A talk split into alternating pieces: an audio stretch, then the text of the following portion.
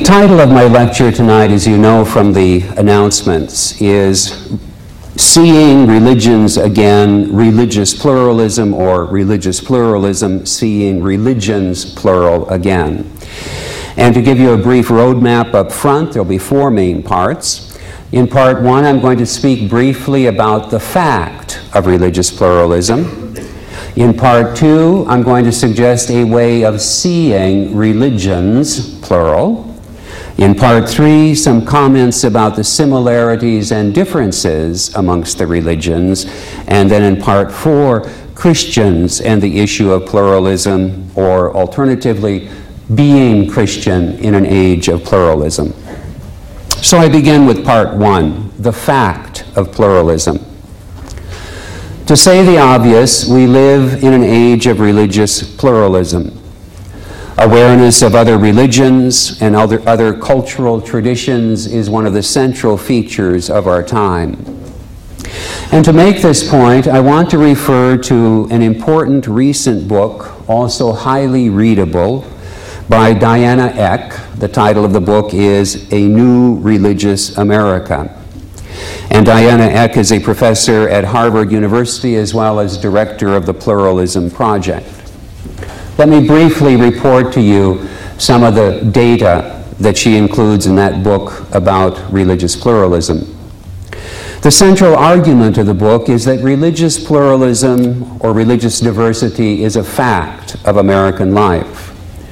The United States has recently and rapidly become the world's most religiously diverse nation. The 1965 Immigration Act opened up immigration to people from nations outside of Europe.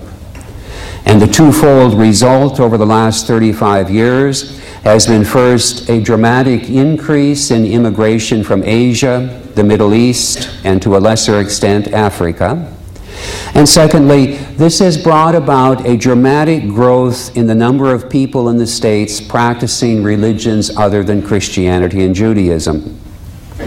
Some of these folks are new immigrants, but many of them have been born in the United States as children of the first wave of immigrants that began in 1965. Thus, religious diversity and pluralism is not simply an intellectual issue within the academic study of religion. It is a cultural reality that Americans, as citizens of a historically Christian, Jewish, and secular nation, need to become aware of. Among the evidence that Diana Eck cites, there are six million Muslim Americans. There are thus more Muslim Americans than the combined total of Episcopalians and Presbyterians. Episcopalians, somewhat over 2 million, Presbyterians, somewhat over 3 million. And there are about the same number of Muslim Americans as Jewish Americans. There are 4 million American Buddhists. The majority of these are recent immigrants and American born children of Buddhist immigrants, but also a fair number of North American, European, as it were, converts to Buddhism. And thus, there are more Buddhists in the United States than either Episcopalians or Presbyterians. In lesser numbers, there are about a million Hindus, about as many as there are members of the United Church of Christ, and there are about 300,000 Sikhs. Now, the phenomenon of religious pluralism and religious diversity is not confined to major metropolitan areas. It is found in regional and even small cities. Eck writes about a huge white mosque in Toledo, Ohio, a great Hindu temple in Nashville, Tennessee, a Cambodian Buddhist temple and monastery in the farmlands of Minnesota, a Sikh Gurdwara in Fremont, California, Muslim, Hindu, and Buddhist temples in Salt Lake City and Dallas, Cambodian Buddhist communities in Iowa and Oklahoma, Tibetan Buddhist retreat centers in Vermont and Colorado, and many more. Her conclusion the American religious landscape is changing very dramatically in our time. And to quote her directly, This is an astonishing new reality.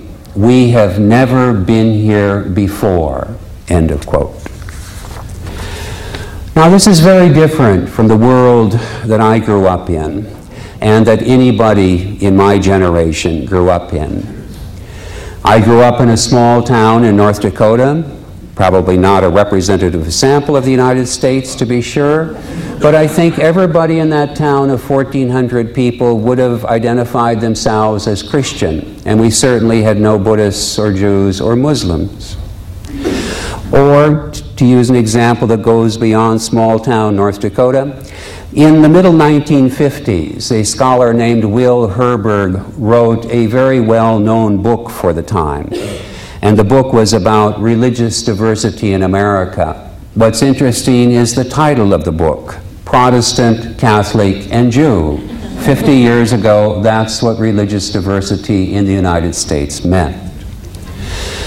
So the change is dramatic and thus the need, the imperative to understand other religions. A need and imperative that has been reinforced and made more urgent by the events of September 11th. The issue of religious pluralism is not simply a theoretical one about religions that we've heard of but might never encounter, but an immensely practical one. And for those of us in this society who are Christians, being aware of religious pluralism and other religions can, it seems to me, enrich our understanding of Christianity and what it means to be Christian. I am persuaded that we see Christianity, its nature and purpose, more clearly when we see it within the framework of religious pluralism. Religious pluralism can help us to understand our own tradition better. To refer again to Diana Eck, this time paraphrasing her, Eck says, Whoever knows only one religion is unlikely to understand what religion is about.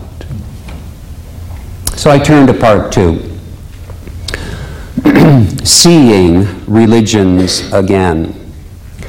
And here I'm going to provide a compact introduction to the nature and function of religions. And again, note I'm using the plural, to the essence and purpose of religions. I'm going to suggest how we might see the major religions of the world and thus also how to see Christianity.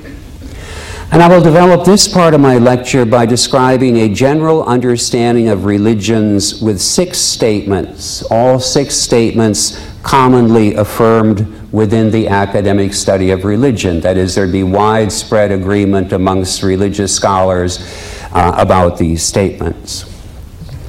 And in each case, I will uh, put the statement into a very short sentence of four, five, six words, and then, of course, explain it. First statement about religions.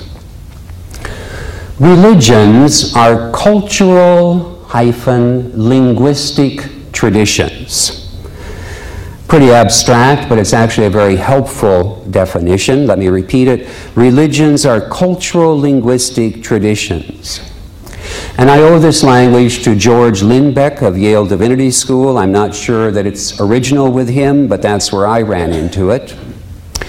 And what it means to say this is that each religion originates within a particular culture.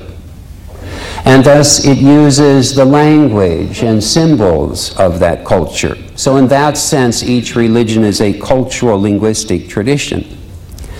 Moreover, if that religion survives for any length of time, and of course all of the major religions have, if that religion survives, it becomes a cultural linguistic tradition in its own right. That is, it becomes a way of construing the world, of structuring the world, and it has its own particular language and symbols. And thus, being Christian or Jewish or Muslim is a little bit like being French or Italian. It means I mean, to be French means not only knowing French, it knows something about the ethos of being French. It means to have lived within a French world and to have that structuring your vision of life. And of course, there's a sense in which being religious is different from this as well because it's a much more universal identity, one that transcends national and ethnic and racial boundaries. But nevertheless, it's very helpful to think of religions as cultural linguistic traditions, each with its own language, symbols, etc. Second statement about religions. Religions are human constructions.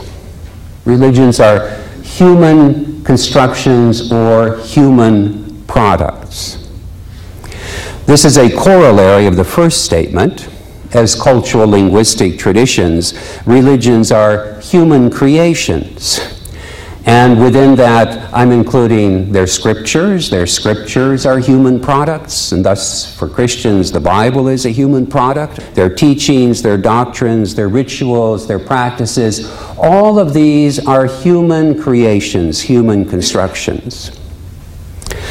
This time I use a phrase from a Harvard religious scholar, Gordon Kaufman, Kaufman speaks of religions as, quote, imaginative human constructions, end of quote. And by imaginative, he doesn't mean imagi- imaginative in sort of a negative sense of the word, as when we say about something that sounds really far fetched, boy, that's really imaginative. Not in that sense, but imaginative in the sense of both creative as well as using the language of the imagination, the language of images and symbol and story and so forth. Now, of course, not all religious people would agree with this statement that religions are human products or human constructions. Within the three major Western religions, the Abrahamic traditions as they are commonly called, there are many who would say that their religion comes from God that it's a divine product and not a human product. I think you are all aware that official Muslim teaching is that the Quran was dictated by Allah to Muhammad.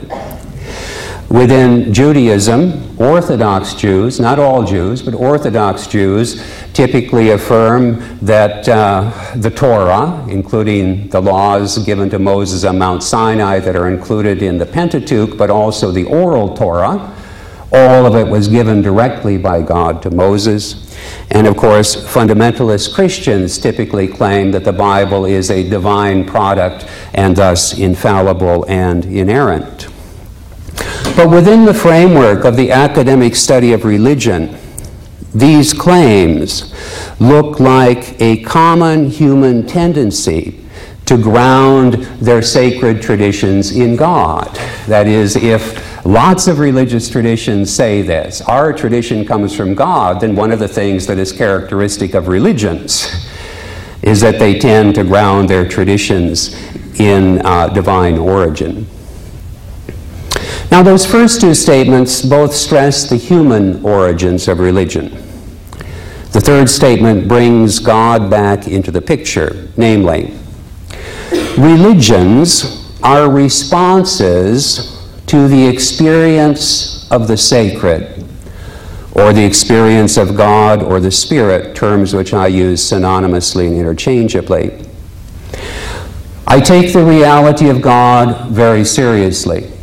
I am utterly convinced that there is a more, to use William James's marvelously generic term for the sacred, a stupendous, wondrous more and I am convinced that this more has been experienced in every human culture.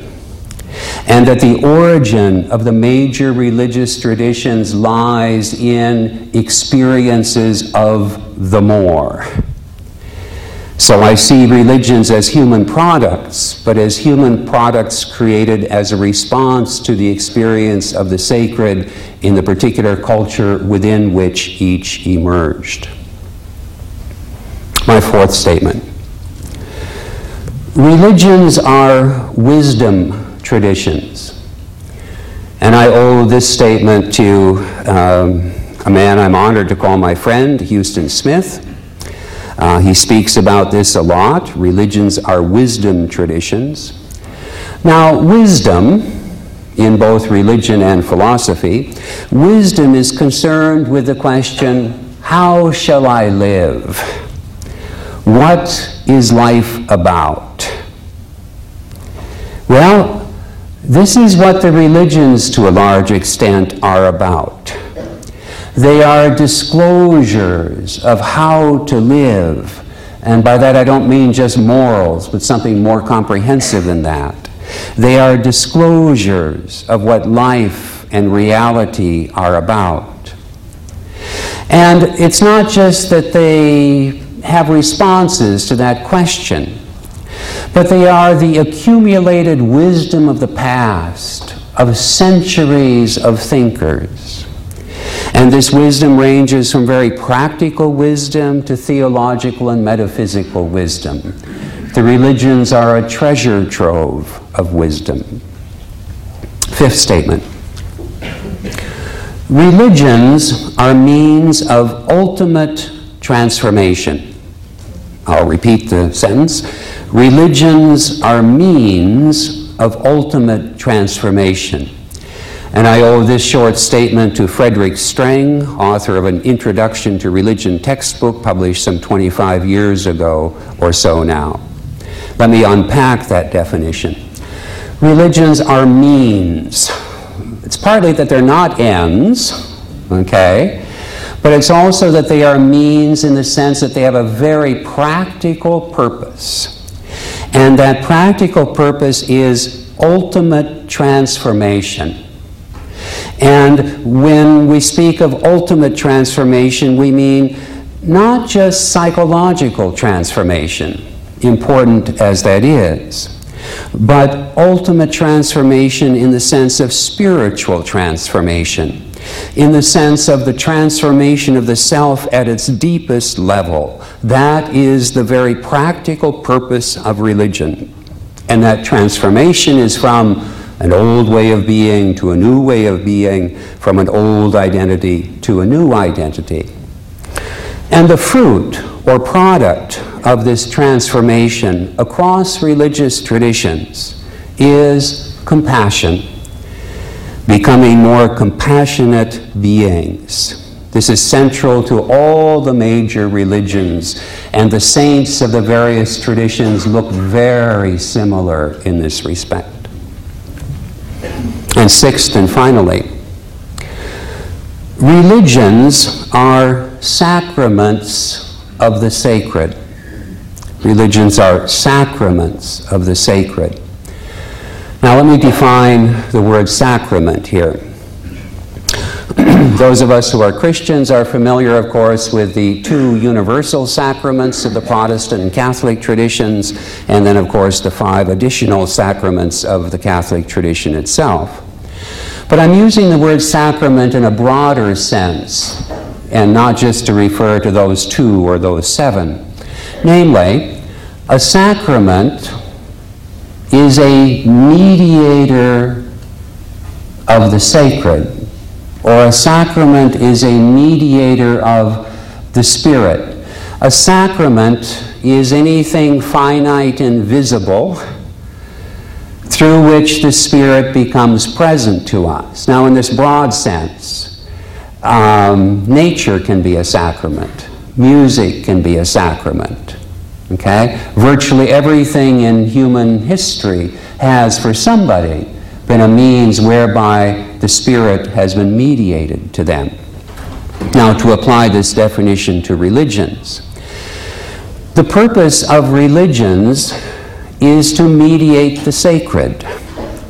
The purpose of their scriptures, their rituals, their practices is to become a vehicle or a vessel for the sacred to become present to us.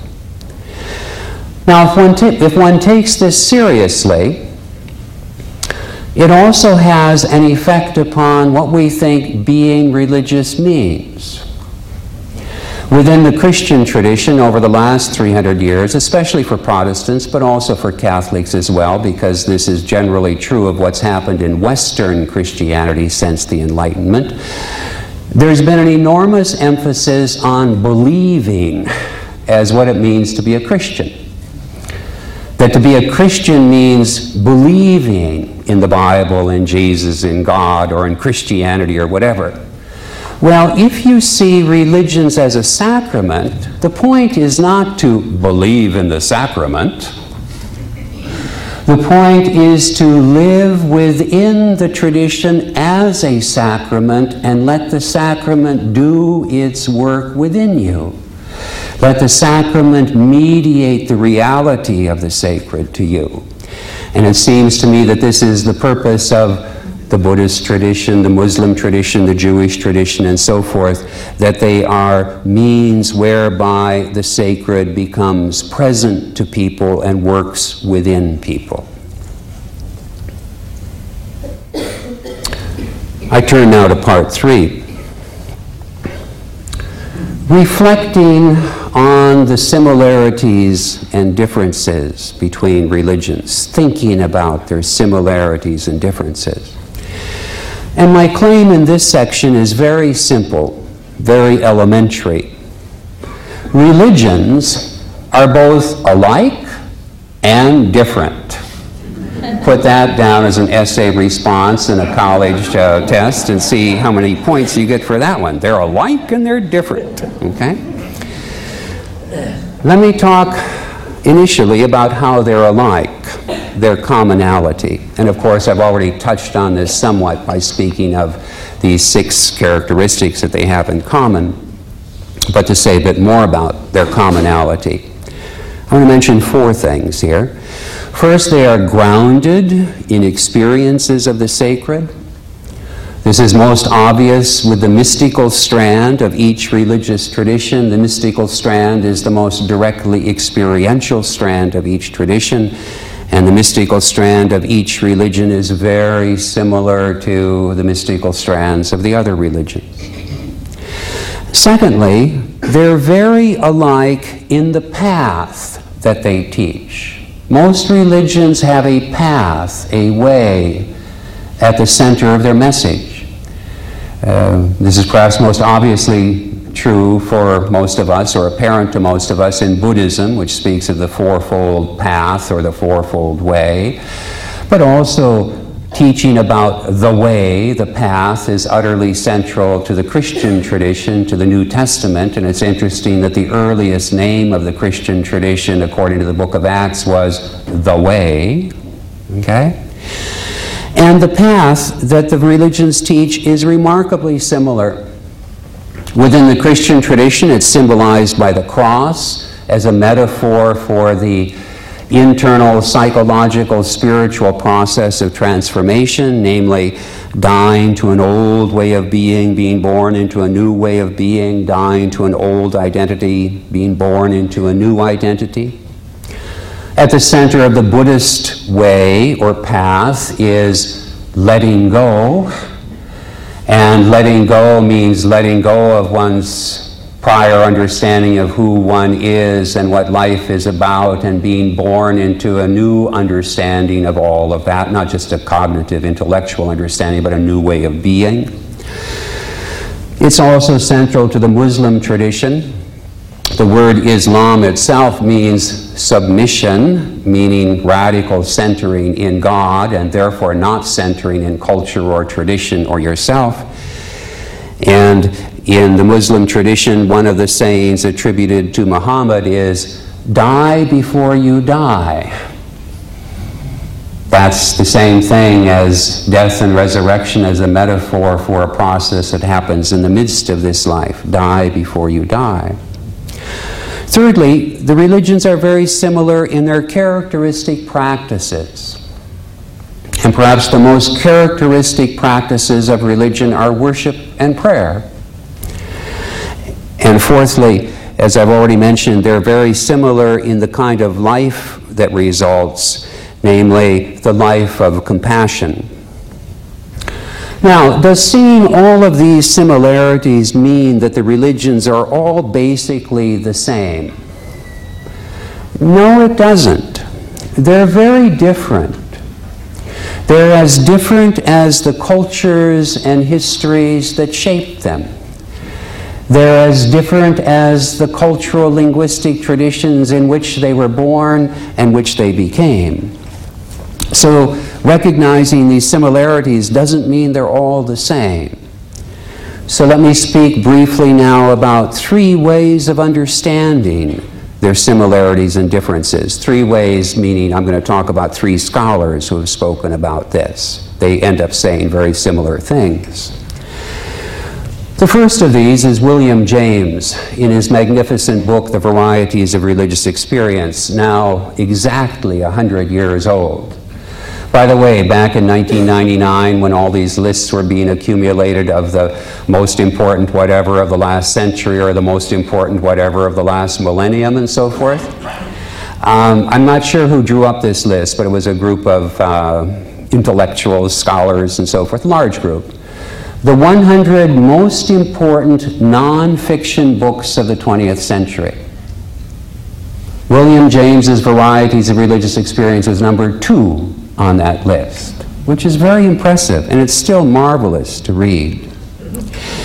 In his wonderful concluding chapter, one of the richest chapters in uh, religious scholarship that I know of, one of the topics that James deals with is the similarities and differences between religions. And he says that they are most similar in three ways, in three respects. That they are most similar, first, in the kinds of experiences reported within each religion, experiences of the sacred. Second, they are most similar in the practices that they enjoin, and thirdly, they are most similar in the behavior that results. Once again, compassion.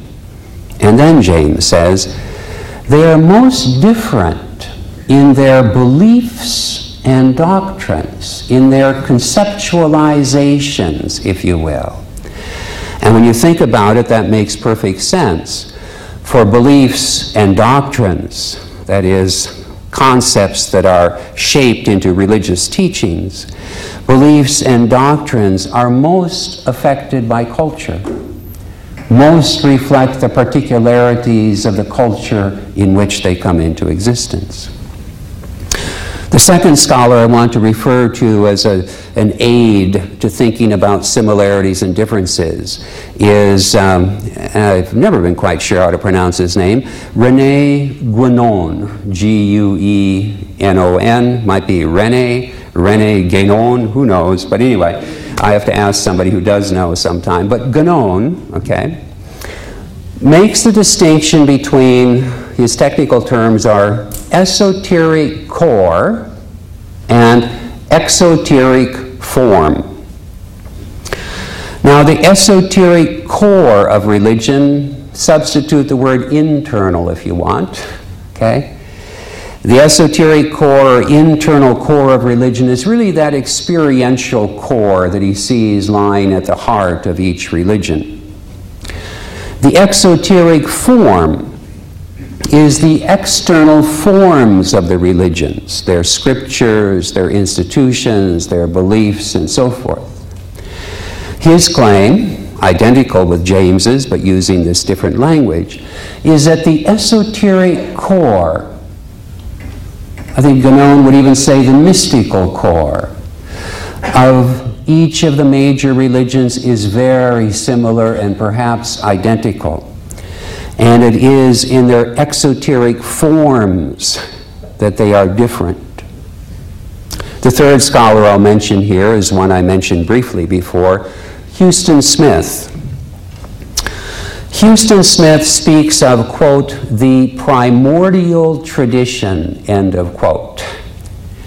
And by that phrase, he means a tradition going back to the beginnings I think he'd even say of humanity, but going back to the beginnings of the religious traditions. And it's not only that it goes back to the beginnings, and in that sense is primordial, but it's also, he argues, a common understanding underlying all of the enduring religions of the world. And Smith finds that there are two primary elements in this common underlying uh, understanding. First, a multi layered understanding of reality, namely, that in addition to the visible world of our ordinary experience, there are non material levels of reality.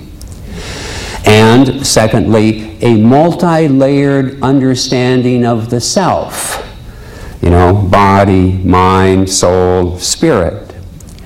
And he finds uh, this multi layered understanding of reality in the self to be the conceptual heart of every one of the religious traditions.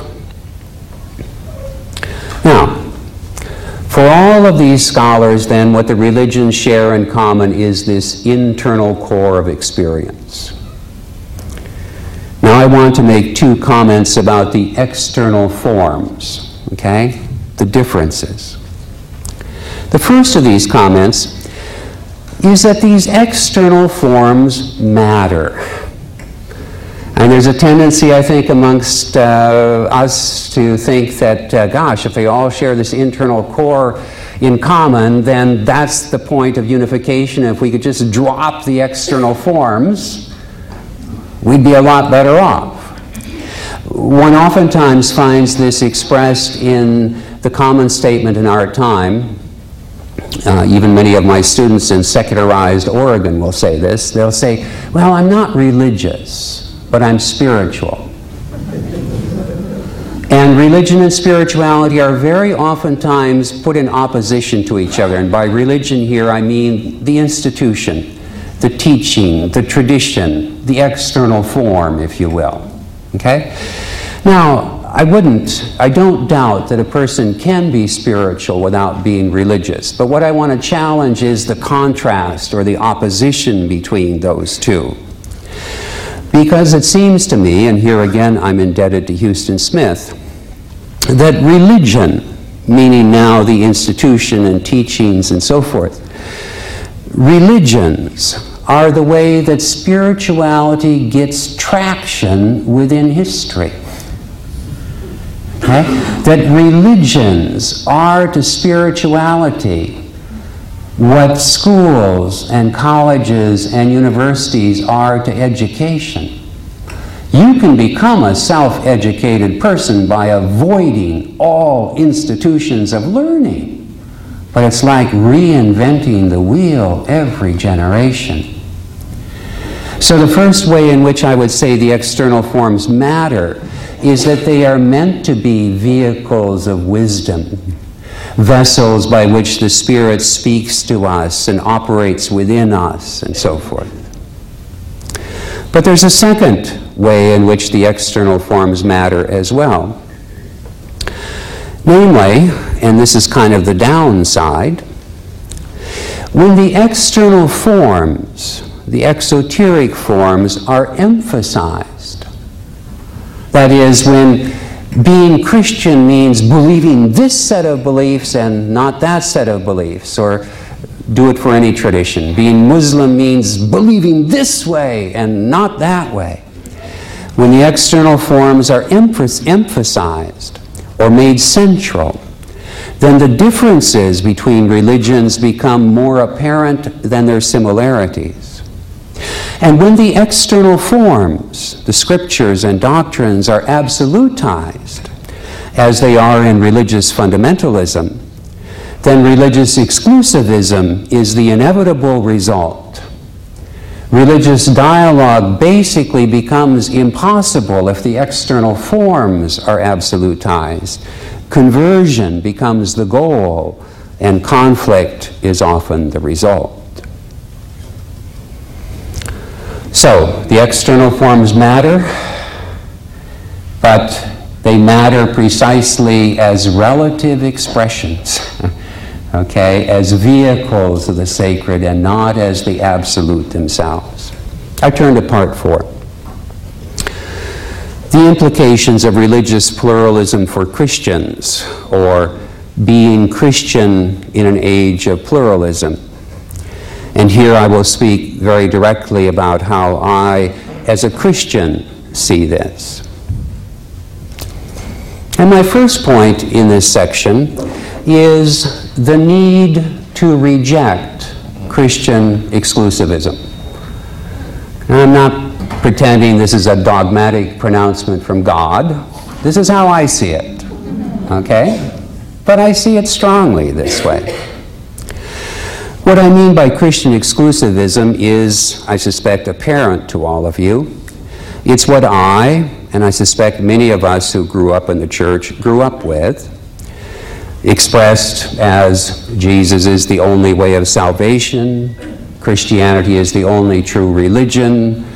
Uh, it's important to convert the world to Christianity because there are souls perishing, lost in shades of night, and so forth. And Christian exclusivism has been part of conventional Christian teaching for centuries. There's no denying that. I don't think it's the authentic voice of the tradition, by the way, but it's been part of conventional Christianity for centuries. Within the Roman Catholic Church, it's, it's been expressed with that remarkable, I don't know if it's remarkable, uh, with that wonderful, I don't know if it's wonderful, but it's a Latin phrase, okay? And it goes like this Extra ecclesia, sorry, extra ecclesiam nulla salus est. Outside of the church, there is no salvation. And of course, after the Reformation, the Roman Catholic tradition understood that to mean that even Protestants are out of luck. Not just non Christians, but all non Catholics are out of luck. Let me mention that the Second Vatican Council radically changed that. The Second Vatican Council of the 1960s, and actually openly affirmed that God is known in all of the religious traditions of the world. Uh, the Vatican may be backpedaling on that right now. It's hard to know what the next few years will disclose. Now, Protestants, of course, rejected that Catholic notion, partly because it rejected them. And we Protestants said, no, there's salvation outside of the Catholic Church. There's salvation through Jesus, but only through Jesus. And of course, we've got Jesus. So it ended up being the same thing. Now, as I just mentioned, I grew up with this. But I now see things very differently. I can no longer affirm that Christianity is the only way of salvation. There's more than one reason I can't. I'll mention three. The first reason might be called common sense. when you think about the claim that Christianity is the only way of salvation, it's a pretty strange notion. Does it make sense that the creator of the whole universe has chosen to be known in only one religious tradition, which just fortunately happens to be our own? and of course, there are some Christians who would make that even narrower that it's only our particular version of the Christian tradition that conveys saving truth. The second reason is that Christian exclusivism, again, by which I mean simply Christianity is the only way of salvation, a second reason that that's impossible for me to affirm is that it's very difficult to reconcile that notion with the Christian emphasis on grace. You know, radical grace means God's unconditional love and acceptance of us. But if one must be a Christian in order to be in right relationship with God, then there is a requirement, namely that and we're suddenly talking about requirements, not about grace, about law, not about grace. And the third reason I can't accept the Christian exclusivism of my youth is my experience, my study of other religions, and my acquaintance with people of different religious traditions. It now seems clear to me that God or the sacred or the Spirit is known in all of the enduring religious traditions and not simply in our own. And if I thought I had to believe that Christianity was the only way, I could not be a Christian. Moreover, to turn to the upside of this, it seems to me that seeing the similarities between Christianity and other religions adds to the credibility of Christianity rather than threatening it. When Christianity claims to be the only true religion, it loses much of its credibility. But when Christianity is seen as one of the great religions of the world, it has great credibility. The similarities, it seems to me, are cause for celebration and not to be resisted. All of that's my first point on being Christian in an age of pluralism. My second point concerns the significance of Jesus for Christians within a pluralistic framework. And here I want to begin with the relatively few exclusivistic passages that are in the New Testament. There aren't very many of them, about three. I'm not going to talk about all three, but I'm going to talk about the one that's most familiar. But these passages, which speak of salvation being only in the name of Jesus and so forth, reflects the centrality and the utter decisiveness of Jesus in the lives of these early Christians. These statements that Jesus is the only way can be understood as exclamations of devotion flowing out of the experience of having found access to God through Jesus. Jesus is the way that I have found, and He's the only way. And this language about the only way, in words I quote from the contemporary philosopher of religion, theologian John Hick, who taught for quite a few decades at Claremont. This language, Hick suggests, is best understood, quote, as, quote, the poetry of devotion and the hyperbole of the heart. And I love that because it, it honors the genuine devotion and ecstatic sense of deliverance that lies behind those statements. Those statements are a little bit like the language that lovers use for each other. When one lover, well, when the lover says to the beloved, You're the most beautiful person in the world. It would be a wooden headed literalist who, overhearing that, said, Oh, I don't know. you know, cute maybe, but the most beautiful person in the world. That's the hyperbole of the heart. That's the poetry of devotion. And it expresses honest, genuine feeling. But whenever one makes doctrine out of hyperbole, one is creating problems. But let me turn specifically to that best known of the exclusivistic passages, John 14, 6, where, according to John, Jesus said, I am the way, the truth, and the life. No one comes to God but by me. To a lot of people, that sounds crystal clear. Salvation is only through Jesus. But it's very important to ask about that verse. You know, it says, Jesus is the way, right? It's very important to ask about that verse. What is the way which Jesus is?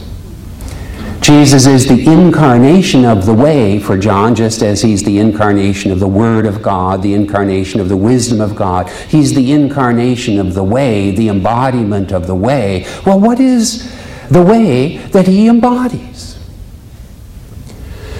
And for John, it's real clear. This is true for the rest of the New Testament too. The way which Jesus embodies is the path of death and resurrection. No one comes to God except by dying to an old way of being, being born into a new way of being, dying to an old identity, being born into a new identity. In this sense, Jesus is the embodiment of the way. If one thinks that it really means you got to know the name of Jesus in order to be saved, then we're almost talking about salvation by syllables. You got to have the right words. It's not about having the right words. Okay?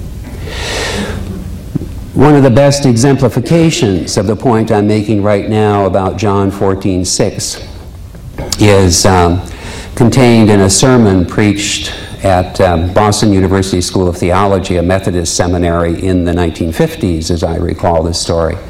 And it was a Hindu professor who was preaching. He was on the faculty, not a Hindu who had become a Christian, he was still Hindu. And the lectionary text for the day that his turn came up to preach in chapel was John 14, 1 through 8. And he read this text out loud to the gathered community and said, uh, Jesus said, I am the way, the truth, and the life. No one comes to God but by me.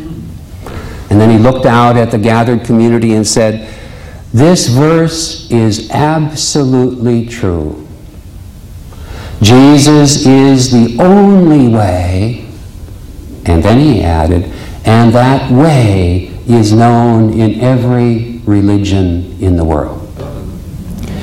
Which is to say, Jesus is the incarnation of a universal truth and universal path, not the incarnation of a unique and exclusive path unknown anywhere else. And the other point I want to make about Jesus in the context of religious pluralism, that is the significance of Jesus for Christians, is that I want to underline the utter centrality of Jesus for us as Christians. That is, I don't think religious pluralism should make us start talking about Jesus as, um, uh, you know, one of the lights or something like that. I mean, in one sense, I think that's true. Okay? But I don't think we should water down what we say about Jesus in order to embrace religious diversity. Because constitutive of Christian identity is Christians are people who find the decisive disclosure of God in Jesus. Just as Muslims are people who find the decisive disclosure of God in the Koran, and Jews are people who find the decisive disclosure of God in the Torah. That's what makes them Jewish, Muslim, Christian. And we don't need to water that down at all. We can say Jesus is for us as Christians the decisive disclosure of God without needing to say that He is the only disclosure of God. Okay? You can say decisive, He's utterly central for us without needing to deny the other religions. Krister Stendahl, now in his 80s, former dean of Harvard Divinity School, bishop of the Church of Sweden, New Testament scholar, wonderful human being gave a lecture last year in which, amongst other things, uh, he talked about um, religious exclusivism and Jesus and so forth. And uh, making a point very similar to the one I'm making, he said this We can sing our love songs to Jesus with wild abandon without needing to tell dirty stories about other religions. And what he meant by that is without dismissing other religions, but there's the positive point that I want here. We can sing our love songs to Jesus with wild abandon, even while affirming that, of course, God is known in the other religious traditions. Then, my conclusion, quite brief. Why be Christian in an age of religious pluralism? And I want to develop this point by reading to you an email interchange communication that I was involved in earlier this year. Actually, it's now last year, about six months ago.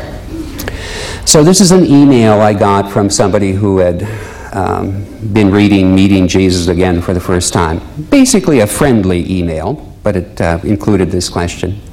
I have to put my glasses on for this, okay? He writes In your research, you have been exposed to many different cultural traditions about religion and the effects on their followers. Yet, you say you are still a Christian. Why is that? Is there something about Jesus Christ that makes him different from all of the other religious leaders? Or is Jesus just one among many of the world's religious leaders? I'm wondering what you have found unique in Jesus that keeps you in the Christian fold. And I responded as follows Let me begin by describing how I define Christian. It's very simple. A Christian is one who lives out his or her relationship with God within the framework of the Christian tradition. Just as a Jew is one who does that in the Jewish tradition, a Muslim, one who does that in the Islamic tradition, and so forth. I don't think God cares whether we are Christian, Jewish, Muslim, and so forth. All are paths of relationship with God and paths of transformation. So, why then am I a Christian? In part, because being part of a religious tradition and religious community is important to me. I am nourished by it. Though I think one can be in relationship to God apart from religious community, I experience so much richness in religious community that for me not to be part of one would be like refusing a banquet in the midst of hunger. And why Christian rather than Jewish or Buddhist? Not because I can make a case for the superiority of the Christian tradition, but very simply because for me, the, the Christian tradition feels like home in a way that no other tradition could. In addition to which, I find the Christian tradition extraordinarily rich. Its antiquity, its wisdom, its beauty, at its best, its goodness. Finally, I do not see Jesus as unique except in the sense that the Buddha and Muhammad and so forth are unique, that is, not exactly like anybody else. Rather, I see him as the incarnation of a universal truth that is also known in other traditions. Namely, he discloses what God is like and what a life full of God is like. And then I ended the note with, with best wishes, which is what I give to you as well. Thank you very much.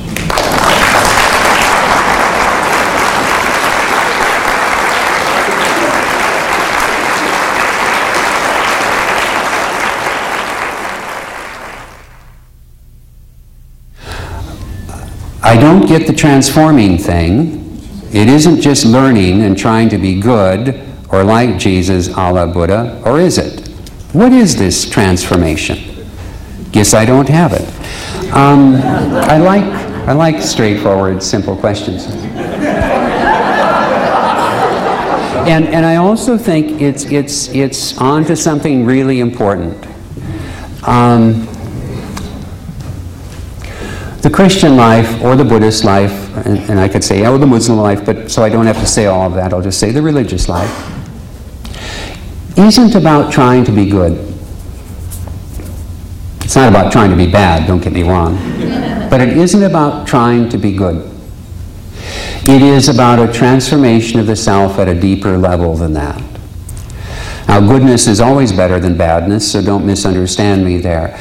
But the notion that the Christian life is about trying to do something, trying to believe, trying to be good, it's, it's, it's, it's, the, it's the self that is trying to do that. and I really think, at its deepest level, the Christian life and I'm going to use, a, I think it's even from 12 steps, I'm not sure. The Christian life is about letting go and letting God. Uh, that doesn't give you a recipe for how to do it, but it's about the transformation of the will and not primarily about uh, the exertion of the uh, conflicted will. Okay? And I think that transformation occurs.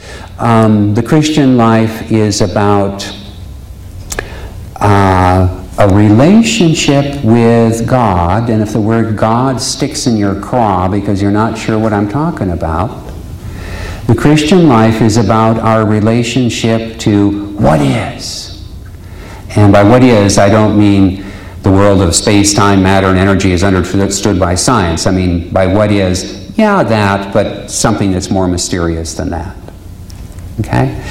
And, and uh, the way our relationship to God gets nourished is through the very simple act, if you will, of paying attention to that relationship. There's nothing very mysterious about this.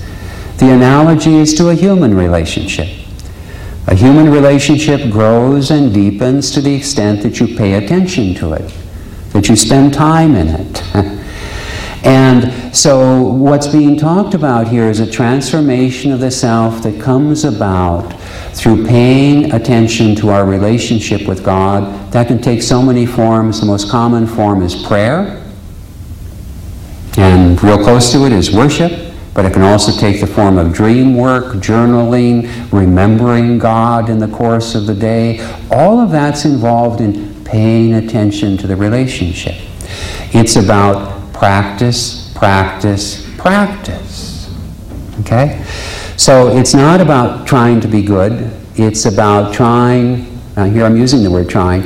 It's about seeking, maybe that's no different, but it's about seeking to become more and more centered in the reality that we name God. And I just realized I've gone five minutes over our agreed upon ending time. So I do want to honor that. Some of you, you know, may have a date you need to get to or something like that tonight.